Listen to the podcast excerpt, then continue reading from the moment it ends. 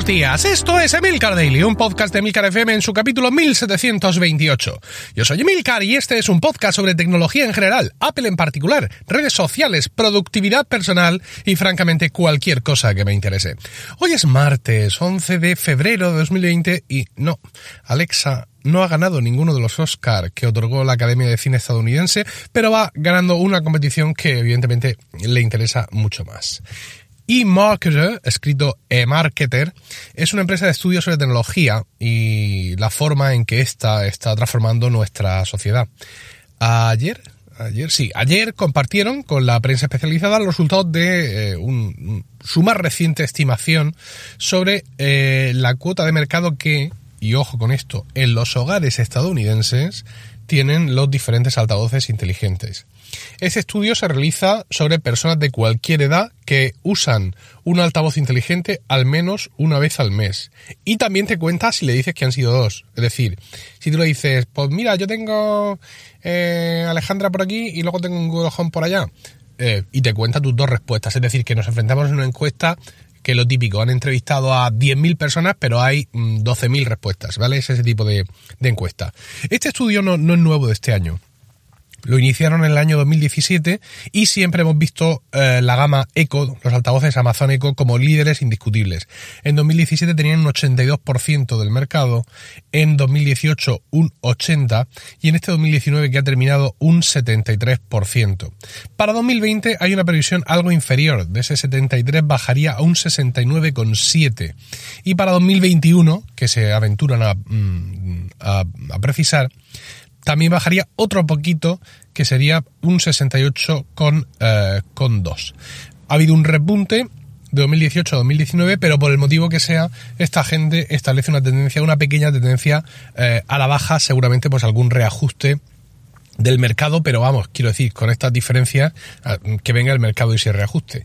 Esa, esa, esa caída inicial de 2017 a 2018, en el que los Amazon Echo pasaron de un 82,4%, voy a decir los decimales, a un 70,9%, vino motivada por un aumento de un 5% en Google Home, que pasó de un 25 a un 30%, y otro incremento similar de un 10 a un 15% en la categoría Otros.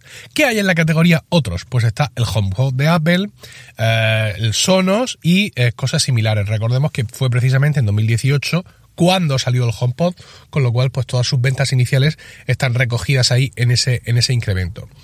Eh, de cara a 2019, el Google Home va a crecer un poquito, del 30 al 31%, y la mm, sección de otros también ha tenido un pequeño crecimiento, del 15 al 18%. Pero para los próximos dos años, la previsión de eMarketer para estos dos, eh, de estas dos categorías es lento para el apartado de otros, es decir, pasaría del 15 al 18,8% y todavía más lento para Google Home que pasaría del 30 al 32. Eh, como os he dicho antes, pequeños ajustes donde cada uno se va acomodando un poco en el espacio que al parecer el mercado le ha eh, otorgado. Según eMarketer, además de otras virtudes, eh, Amazon ha golpeado primero y con rotundidad. Muchas veces eso de el que da primero da dos veces y todo ese tipo de historias. Hay ocasiones en las que no ocurre, eh, en los mercados y hay otras ocasiones en las que sí. En las que sí y además es inapelable porque el tema está en que no solo eh, Amazon ha llegado primero, sino que de alguna forma, gracias a sus características, a sus campañas, bueno, campañas de publicidad, mm, no hace muchas realmente. Es decir, sí vemos anuncios de eh, Amazon y sobre todo estos dispositivos en, televisión, etcétera, pero tampoco es una cosa, no, no es Samsung, por así decirlo.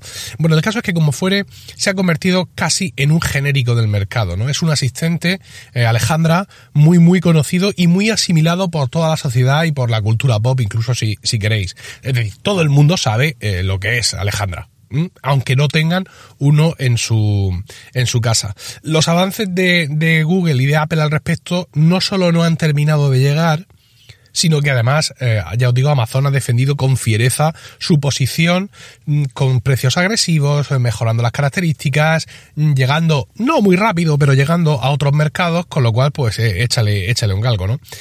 Conocida es evidentemente la pasividad de Apple con su HomePod, que es una línea que pues realmente parece haber abandonado, ya que en dos años, creo que es 19 eh, de febrero de 2018 cuando salió, es decir, se van a cumplir dentro de pocos días los dos años justos del lanzamiento de los HomePod. Bueno, pues en esos dos años no ha habido mejoras en el dispositivo, es decir, no ha salido un HomePod 2, que no digo yo que fuera necesario, ¿eh?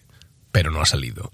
Y tampoco hemos tenido incorporaciones a la familia a la familia del HomePod, quiero decir, yo sí, yo, yo, he tenido un hijo en este tiempo, ¿qué ha hecho Apple eh, por el HomePod? ¿Vale? Bueno, el caso es que mm, yo estoy seguro de que tú preguntas a Apple, mm, ¿vale? Y te dicen que, bueno, que esto es otra cosa, que no es que cómo vamos a comparar el HomePod, que es un altavoz de calidad con los, micrófonos que tiene, que no sé cuántos, y los eh, con esta calidad de, audio que tiene, etcétera, no lo puedes comparar con un Amazon Echo Dot de 39 euros que Apple va a intentar desmarcar, su HomePod de esta categoría. Es decir, que no está en la categoría de altavoces inteligentes. Está en la categoría de altavoces muy buenos que por ahí tienen inteligencia. Bueno, tienen algo de inteligencia dentro. Lo que pasa es que muchas veces mm, no es como tú quieres ser, sino como te perciba el mercado, que al final es el juez ante el cual todos tienen que sentarse. Dice eh, eMarketer que la posición de Amazon no es tan fuerte en otros países, ya, lo he comentado, porque es menos compatible con otros idiomas de lo que lo es, por ejemplo, Google Home, ¿no? En esos otros mercados, Google Home eh, se lleva a la palma. El HomePod realmente tampoco puede presumir mucho de internacionalidad, de internacionalidad. No voy a decir aquí todos los países en los que está, que tampoco me llevaría mucho tiempo, pero dos apuntes, ¿vale? Dos, dos pequeños apuntes. En Latinoamérica solo está en México. Y en Europa, ¿vale? No ya la Unión Europea, sino el continente europeo, solo está en el Reino Unido, en Francia, en Alemania y en España. Eh, ¿Alguien puede explicarme, por ejemplo, así, rápidamente, por qué no está en Italia? En Italia hay Siri, es decir, que Siri es compatible, pues como sea. No puedo responderte a eso.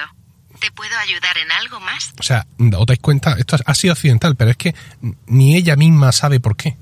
Esto, es una cosa tremenda. Eh, o sea, eh, eh, el asistente está en el idioma, mm, ampliamente difundido a través de los dispositivos iOS y del Mac, pero no hay HomePod. A ver, mm, que dijeras tú, no, no, es que en el HomePod la cosa va un poco más allá y hace falta algo así como un Siri Plus. No, no, el soporte que tiene eh, eh, el HomePod de Siri, hasta donde yo sé, es muy limitado. Ya sabéis que esto pasa con los dispositivos de Apple. Es decir, eh, Siri te contesta una cosa en el teléfono, pero esa misma cosa en el reloj no, pero en el Maxi, pero en el Apple TV no, pero en el HomePod tampoco es una cosa un poco demencial, ¿no? Así que por esto no es, ¿no? Ah, con lo cual, pues solo me cabe por un lado la pereza, ¿no? Ay, no, allí no, por ejemplo. O porque efectivamente, ¿para qué vamos a ampliar más una gama de productos que estamos dando por finiquitada? yo qué sé, no quiero ser agorero. Bueno, de hecho, literalmente ahora es cuando Apple va y se saca un HomePod mini, que es lo que todo el mundo piensa que está cocinando, como siempre, por supuesto, tarde y caro, y me tengo que comer una parte de mis palabras, pero evidentemente solo, solo una parte. Yo, por mi parte, ya sabéis que soy un, amazonita, un amazoner, no sé cómo tendríamos que llamar a esto, es convencido que esta gama me tiene completamente mm, eh, cautivado, Vamos a no hablar del apartado domótica, que es una batalla que ha ganado Amazon de calle, de una forma espectacular en ese sentido.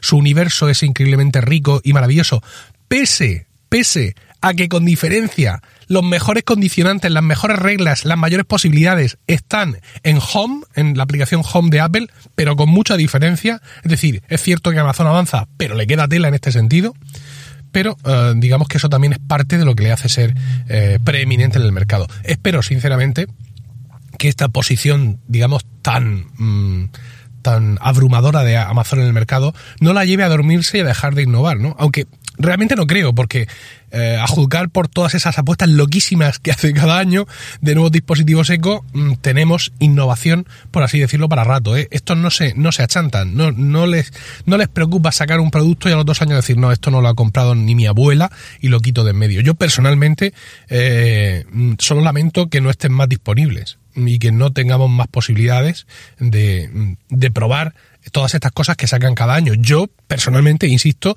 me encantaría eh, poder usar el EcoCar, ¿vale? aquí en el coche y me encantaría probar, no digo yo que lo vaya a llevar siempre, pero el anillo es el diablo, eh, me encantaría probarlo también y me encantaría probar las gafas, solo mm, digamos por ver de qué va la tecnología. ¿eh? Contrariamente al capítulo de ayer, estas sí son cosas con las que me apetecería cacharrear. Porque no supone ponerme a instalar cosas y tal, simplemente ponerme un anillo del dedo. Creo que hasta ahí, hasta ahí mi vagancia tecnológica llega, ¿no? Pero realmente sí, sí me gustaría, sí me gustaría probar todas esas cosas y la verdad es que mm, cada vez que llega uno de esos lanzamientos de, de Amazon en plan, y ahora también un collar, es en plan, pero bueno, a ver qué les, qué les ocurre. Claro, tienen tanto margen que pueden tontear con el mercado pueden hacer todas estas pruebas ¿no? y, ver qué, es lo que pasa. Bueno, espero vuestros comentarios sobre todas estas cosas en emilcar.fm barra daily, donde también encontráis otros medios de contactar conmigo. Y no olvidéis suscribiros a Weekly, mi podcast privado semanal sobre Apple Productividad y Podcasting, disponible en emilcar.fm barra weekly, que os recuerdo incluye por the same price, ¿vale? Por 2,99 euros al mes, todos los vídeos que tenían Focus siguen estando ahí para los usuarios de Weekly e incluso de vez en cuando derramo generosamente mi escaso conocimiento, todo hay que decirlo, sobre ellos y hago algún vídeo nuevo. Por ejemplo, la semana pasada publiqué uno sobre cómo aplicar reglas de Hazel en subcarpetas. Que tengáis un fantástico martes, un saludo y hasta mañana.